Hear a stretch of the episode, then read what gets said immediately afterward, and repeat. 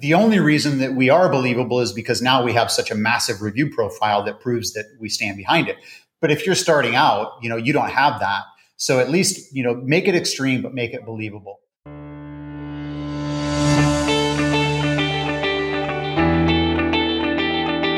And I want a good show, damn it.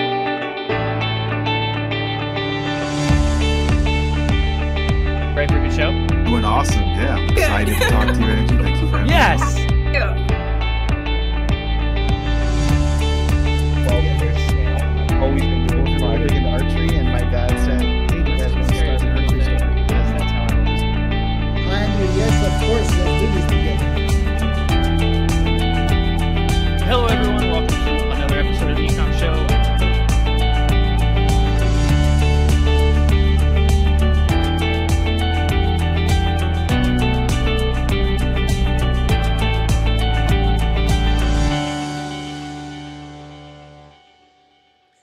Hello, everyone, and welcome to another episode of the E-Comm Show. I'm your host, Andrew Maff, and today I am joined by the amazing Michael Kaufman, who's the brand owner over at Protuff Products. Michael, how you doing? You ready for a good show? Doing great. I'm ready. Beautiful. Super excited to have you on the show. Um, really looking forward to getting into this one. I've got relatively similar experience, but I'm super excited to hear on your end. Um, I like to always start this off the same way. I'd love to give you the opportunity, to kind of tell everyone a little bit about you know where you've been, where you're at now, some of your background. We'll take it from there. Okay. Sure. Yeah, absolutely. So I've been in ecom for almost 30 years. Um, I've been on Amazon for uh, close to 10. So uh, kind of an OG in that space. And um, so we, a lot of what we do centers around post purchase process and list building and uh, utilizing that for better launches, better reviews, you know, customer interaction, that sort of thing. Um, and so, actually, myself and a couple of other guys have actually started a mentoring program over at brandfortresshq.com, uh, as well as a podcast to go along with that. So, um, if anybody's looking for assistance with their Amazon business, specifically with relationship to brand building and post purchase process and list building, that sort of thing, it's kind of what we do. So, Beautiful. The post purchase thing, especially through Amazon, traditionally a nightmare. Also, something that most sellers completely ignore. They spend so much time trying to get someone to actually buy something and then they just ignore them after they do actually purchase something. So, tell me a little bit about that. What is what is the process? What you know? What are you kind of implementing post purchase? So our so our brand is we sell pool cleaning tools. Um, in that space, it's a very commodity space. Most of the products out there are, are quite crappy. Um, so we basically upgraded everything so that we have a really high quality product, you know, good features. But in terms of the post purchase process, the way that we've implemented it is through a warranty. So we offer an unlimited free replacement lifetime warranty on all of our products. Um, and that obviously is fairly valuable, especially since we sell at about five times the price of most of the other products in our category. So if you're going to spend that kind of money, you would want to take advantage of the warranty that was uh, advertised. So we do get pretty good, response rates on that. We get about a 30% response rate um, from our package inserts. And of course, we're continuing to split test to improve that. But, um, and so we get both email and we get um, our physical addresses because uh, since it's a warranty, at registration, we ask for that physical address and just say, hey, we're going to need to ship you something down the road, so we'll need your address. We don't require it, uh, but 90% of our registrations actually do include the, um, the address.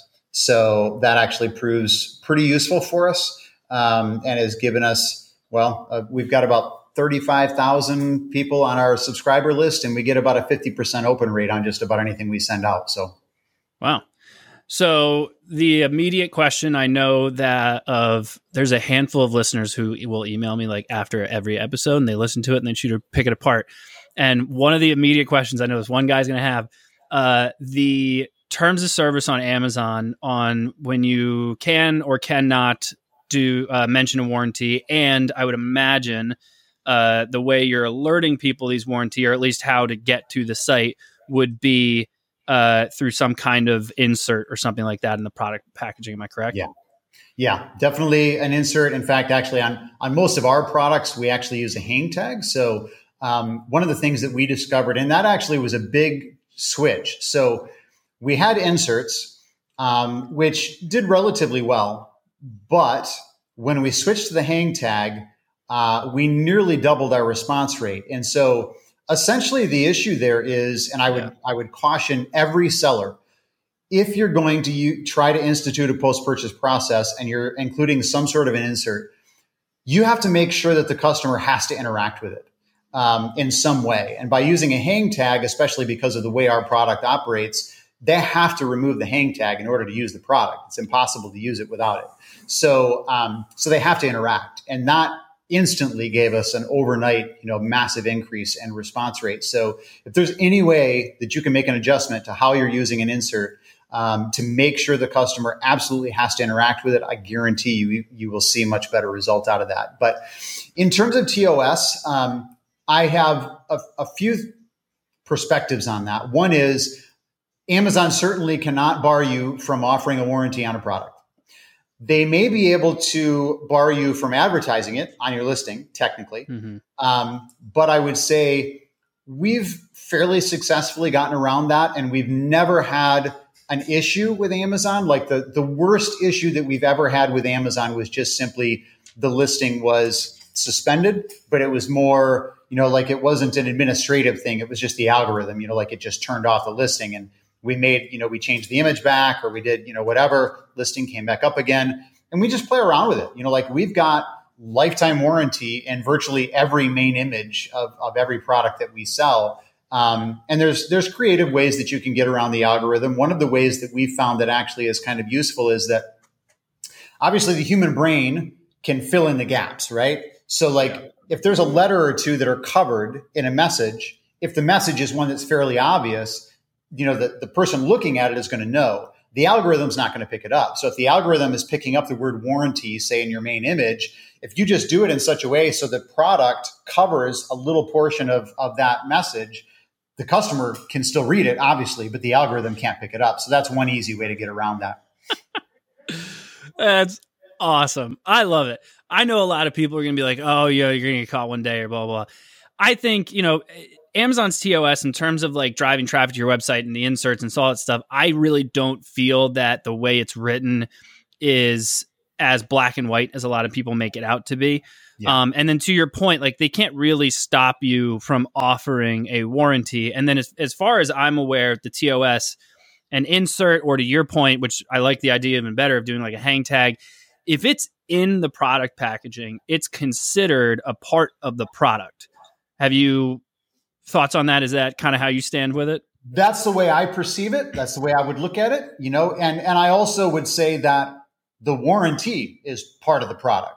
Like, Yeah. I mean, if you, if you buy a product, like, I mean, Yeah. the warranty is the reason you pay the price that you pay oftentimes is because it has a warranty, or if it doesn't, then you expect to pay less. So from my perspective, it is a part of the product. Um, and so I don't really concern myself too much with it. I mean, is um, I think that you know obviously there's the you know the, the obvious things. You know, don't be putting an insert in there that asks for a five star review. Don't be you know I mean there's all of the obvious stuff. You know, but but again, if I offer a warranty on a product, if Amazon's main thing is take care of the customer, well, a warranty is useful if you actually stand behind it and we do like i mean our our review profile for virtually every product on amazon is a full five star review so um, we clearly stand behind it i i'm not going to worry about it you know i mean it's it's effective for us it's useful it gets us the registrations we take care of the customer i mean we're i would say one thing if if you decide to offer a warranty i would say well i would say two things one make it extreme but believable for your category. So if, if, if you can, if it's at all possible, I would three to five X whatever anybody else in your category is doing, but I would price accordingly so that you can afford Mhm. to do it. But I would also put a time limit on it. One of the things that I think we did wrong is to make it unlimited free replacement for life because it doesn't sound believable. You know, like from a customer's perspective, like that's ridiculous. Nobody's going to do that. Who could afford to do that? There's a whole bunch of reasons why we can afford it. Um, but a customer doesn't know all those reasons. So it doesn't sound reasonable Also, it makes it hard from a marketing perspective to calculate the value that they receive because it's infinite, right? Like it never ends. But if if everybody else in your category offers a one year and you offer a five year, well, then you can instantly calculate the value. You know, they can calculate it in their head, but certainly in your marketing, you can calculate it. There's numbers that you can use. We can't Yeah. do that. You know, it's not it's not effective in that way. So we're not believable. Um, the only reason that we are believable is because now we have such a massive review profile that proves that we stand behind it. But if you're starting out, you know, you don't have that. So at least, you know, make it extreme, but make it believable. Um, I Yeah. think is, is a, you know, an important piece. How much, you know, I mean, I know the business has, you know, been crushing it, but you've been at it for years. Is I imagine a majority of it is Amazon. How what what would you say is the percentage uh, from Amazon versus your uh, D2C site? Quite frankly, at the moment, it's all Amazon. So um, we actually are opening up our. We, we had D2C available a while back. We transitioned to um, pushing everything to Amazon. Um, and part of the reason that we did that was because we started to lose a little bit of ranking uh, against a lot of you know new Chinese sellers at a very low price point. It just you know, and we we actually had. It's one of those things where we had a number of issues that kind of all came together at one time, and we lost some ranking, and it was actually really difficult to get back. Um, you know, once you've lost it, when you've got so many low price competitors that take those spots, then it's, it's hard to come back from that. And so one of the things that we started doing was just all traffic was going to go to Amazon. We weren't going to process it on our website at all.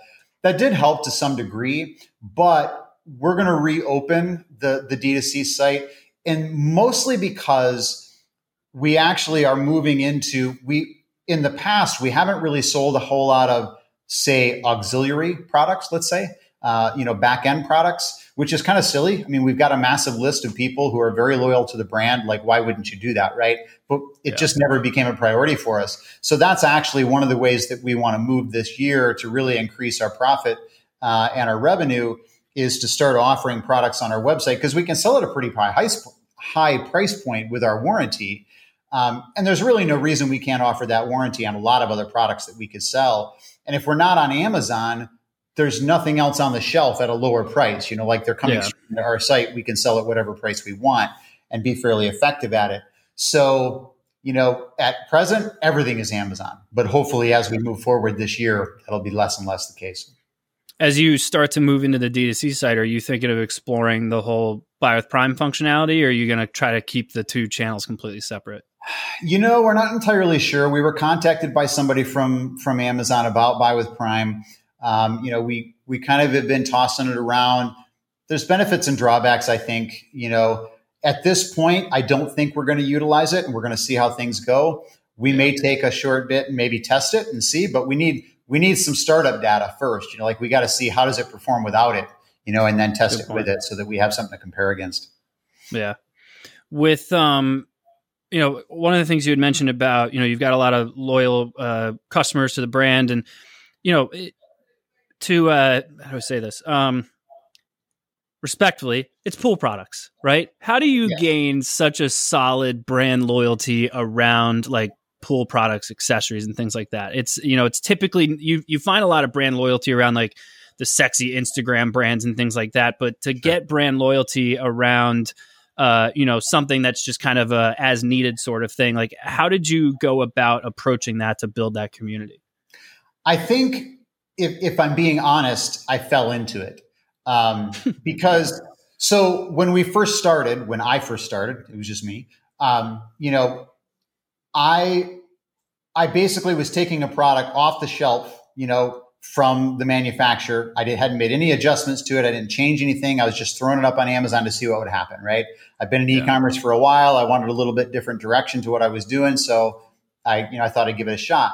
So in that moment, I knew I needed to differentiate, but I wasn't going to go to the trouble at that point since I hadn't tested, you know, Amazon at all to go through prototyping and making changes and upgrading features and everything. So I was like, you know, what can I do to differentiate? Well, nobody was offering a warranty in the space, and I thought, well, let's let's do that, you know. And so lifetime warranty became the thing. Now, I didn't originally advertise it as unlimited free replacement. I started with just lifetime warranty. Um, however, for me, what became obvious pretty quickly, and again, I kind of fell into it, was that I was extremely liberal with the warranty from the beginning. So, you know, if somebody asked, I sent another one, right? Yeah. Um, and part of that was just because I didn't have any review profile, so I needed five star reviews. I certainly didn't want a negative review from somebody who you know was upset about the warranty, right? So as much as just ethically, you know, like I want to stand behind it, there was also a tactical aspect there where I didn't want the negative reviews. But what became obvious really quickly was how people responded to that. So the fact that I made the warranty so easy, they didn't have to jump through hoops I approved virtually every warranty claim. The response from customers to that was always like, I, I can't believe you actually replaced it, you know, and it showed up two days later and I didn't have to prove anything. I didn't have to send you any pictures. I didn't have to, you know, any of these things. Right. And so it became really clear from, from very early on was I could build a massively strong review profile by doing just that. And those customers, like many of them would say to me, like, what else do you sell? Right. Cause I want to buy it. Like if the warranty is that easy, why would I not buy everything from you? Right. And so yeah. that just became a, a very strong signal to me that we were on the right track. This is the way we want to run it. And I know that I'll have loyal customers out of that because they're telling me, you know, like they're brand mm-hmm. new to me and they're already loyal because of how I handled that warranty. So if you can do that, I highly recommend it. I think it's a very strong. Um, I mean, essentially, it's just doing something that's way beyond what everybody else is doing. Right? It doesn't have to be a warranty; it can be anything, you know. But but if you're doing it way better than everybody else, you're going to get brand, loyalty out of that. You know, like it's it's it's naturally going to happen. It just happened to be that we use warranty for that. But yeah. Do you um, you know? It, you mentioned you, you were basically liberal with the warranty in the beginning. Like, how did you end up actually doing like the calculation of how many people actually take advantage of the warranty and figuring out like how lucrative that may or may not be? Because I could see like. You started off very uh, liberal with it in the beginning, and it just happened to work out really well. But I could also see how someone could start doing that, and then that just comes back and completely bites them in the ass down the line. Right. So, how did you? How do you figure out the math on that? So there's a few things. I mean, first of all, we really couldn't uh, calculate the math until we we had been in it for a few years, essentially, and doing it because um, we knew that the average lifespan of our product. You know, we we began to see like two three years was the average lifespan. Now we've had people that you know six seven eight years. You know, it, it lasted, but but average is probably three years. So we knew once we get past that three year mark, now we're going to start seeing a, a, a, an uptick, right? Like that's what we were expecting. So like in the early stages, you know, it was a very low percentage of, of revenue. Um, it was insignificant, reasonably. Um, I knew once I got past that three year mark, you know, okay, now it's going to start to increase. What is it going to look like? And it did increase, you know, I mean, reasonably speaking, but not nearly as much as I expected. And so I would say, you know, like just to throw out some numbers right now, nine year, nine plus years in, and with virtually all of our products really having kind of that, you know, two to three year lifespan. Um, we, I just did a calculation actually recently because we've got um, a, a, potential buyer who wants to know. Um, our in 2023, we sold 75,000 units. We sent out 6,500 uh, replacements under warranty claim. Um, however, most of those are parts. So we, and actually we're moving even further in that direction. But so that amounted to 3% of revenue.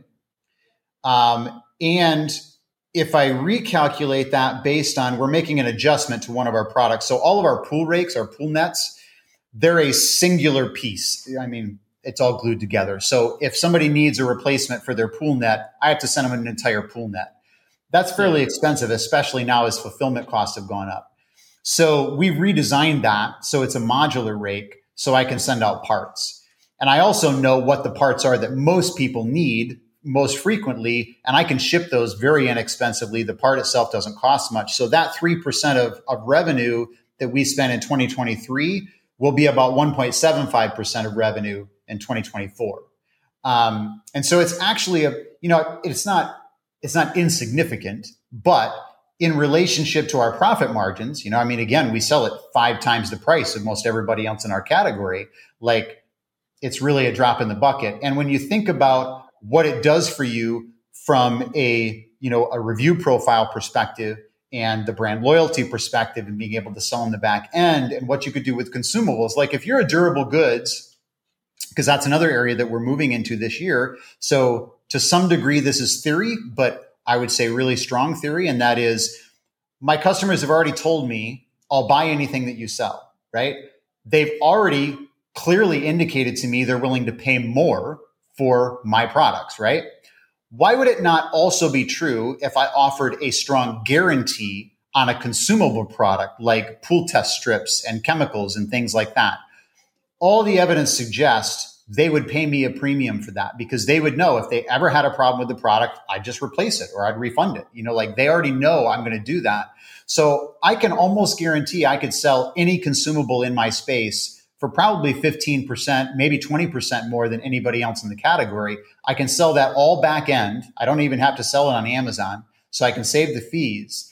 So, you know, if you're in durable goods, if you prove to them through a warranty that you're going to stand behind it and take care of them and you sell at a good margin, then you can easily move into consumables in that space and your customers are going to buy those as well because if you guarantee them the same that you buy, you know, guarantee your durable goods, why would they not? And you can sell them again at a premium. So I think there's a strong argument to be made that you could do it. I think a couple of other things that are critical there is the type of product. Like our product in a lot of ways is very much like a for different reasons, but it's very much like a fitness product. Take a fitness product, think about how you would, you know, if you were doing warranty on that, right?